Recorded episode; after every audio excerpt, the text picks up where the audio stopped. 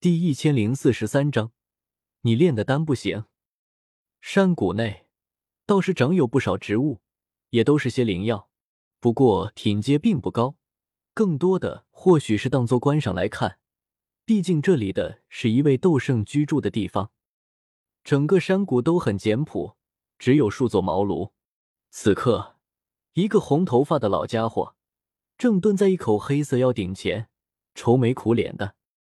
药鼎内能清晰感受到，里面有许多混杂的药力，显然是正在炼丹，而且已经到了最后一步——凝丹。一味味灵药中的药性已经被提炼出来，到最后需要全部融合在一起，这样才能成为一颗真正的丹药。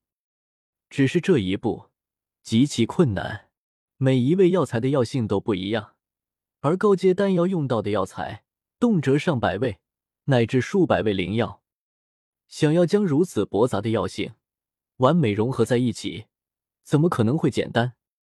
稍有不慎。两味药性发生冲突，立刻就会炸炉，之前的所有苦功也会全部化作流水。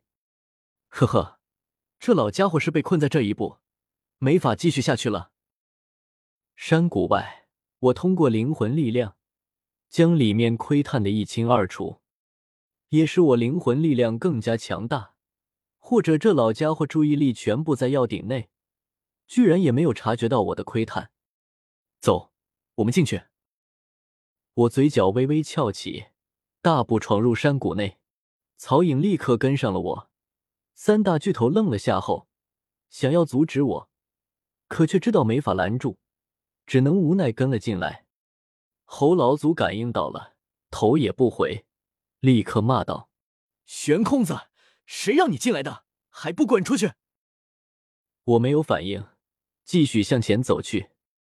玄空子只觉得头皮发麻，生怕自家老祖吃什么亏，倒豆子般急忙说道：“老祖，这位是大爱盟盟主，二道斗圣纳兰叶，有要事来找老祖商量，麻烦老祖见一见。”侯老祖懵逼的抬起头，感应到我身上的气息后，更加懵逼了。道友来我丹塔，有事找大长老去，我没空。难怪之前。就丹塔没有斗圣去蛮荒古域，看着老家伙的样子，只有这炉丹药没有炼完，哪怕是天塌下来，他也不会离开半步吧。我脸上露出一个笑容，侯道友，我看你这炉丹药，怕是成不了丹。侯老怪猛地看向我，你放屁！其他人都是被吓到，丹塔三巨头还有曹颖，都是炼丹的高手。此刻听我说，侯老祖的丹药居然成不了，都有些惊疑不定。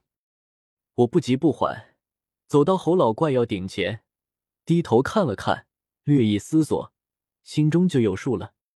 被小医仙在晚上教导了那么多次，可不是白费的。你这炼制的是八品玄丹吧？八品丹药又被称为圣丹，不过那只是不懂的人胡乱传的，实际上。八品丹药由低到高分为三个等级：八品宝丹、八品玄丹、八品圣丹。只有最高品阶的八品丹药才会被称为圣丹。眼下侯老怪炼制的就是一枚八品玄丹，只不过八品玄丹通常对应二道斗圣，只有这个层次的炼药师才能炼制出八品玄丹。侯老怪只是一道斗圣，修为不够。却想要强行炼制出八品玄丹，最后就只能造成眼下的尴尬局面。卡在最后一步，迟迟不敢动手，因为侯老怪自身也没有把握，一旦真的继续练下去，九成九会炸炉。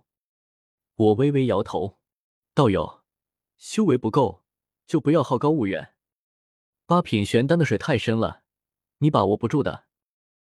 侯老怪。你不也是一道斗圣吗？也敢这么说老夫？他气得吹胡子瞪眼，因为我从气息上感应，确实只是一道斗圣，身上并没有第二条大道道运。我笑了笑，没有去纠结这个问题，只是说道：“我可以帮你熔丹成功。”侯老怪瞪大眼睛：“不可能！这丹药最后一步凝丹，他已经进行小半，可却是卡住了，不敢继续下去。这种情况下，药鼎内的药性极其复杂，各方面都处在一个微弱的平衡上，外人胆敢出手触碰，哪怕是丹塔的那位大长老来，也必定会造成炸炉。不然，他早就厚着脸皮去找大长老了。”道友，这是不相信我？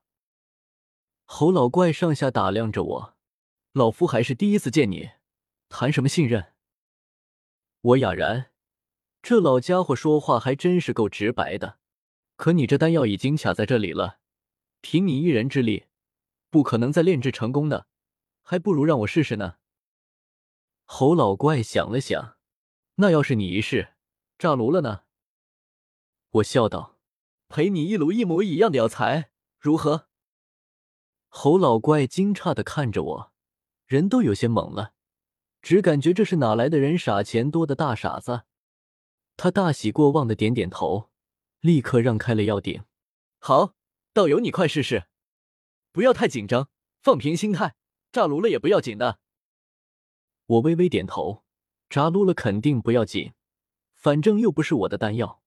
至于赔偿一炉药材，呵呵，除非你先加入大爱盟。等你加入大爱盟，不得再为大爱盟做点贡献，炼制丹药或者和魂殿斗圣斗法啥的，到时候这赔的药材就当是给你发的奖金了。我走进药鼎内，里面各种灵药淬炼出的药源精华正充斥其中，达成了一个微妙的平衡。牵一发而动全身，随意动那一团药源精华，都很可能引发炸炉。会发生炸炉，是因为有的药源精华属性相冲。既然如此，让这些药源精华都变成一个属性，不就得了？我思索片刻后，笑了起来，当即出手，一缕缕人道道韵侵入了药鼎内，将一团团的药源精华侵染成了人道属性。这种事情，其他斗圣应该也能做到，只是如此一来，比如是位火道斗圣，所有的药源精华都被侵染成火属性，药性都被破坏，还怎么凝丹？唯有我的人道属性，即能侵染药源精华，又不会改变它们本身的属性。凝，时机已到，我眼中闪过一抹金光。双手迅速掐诀，瞬息间，药鼎那一团团药源精华迅速融合起来。侯老怪大惊失色：“喂，这是丹方？你还没看呢？”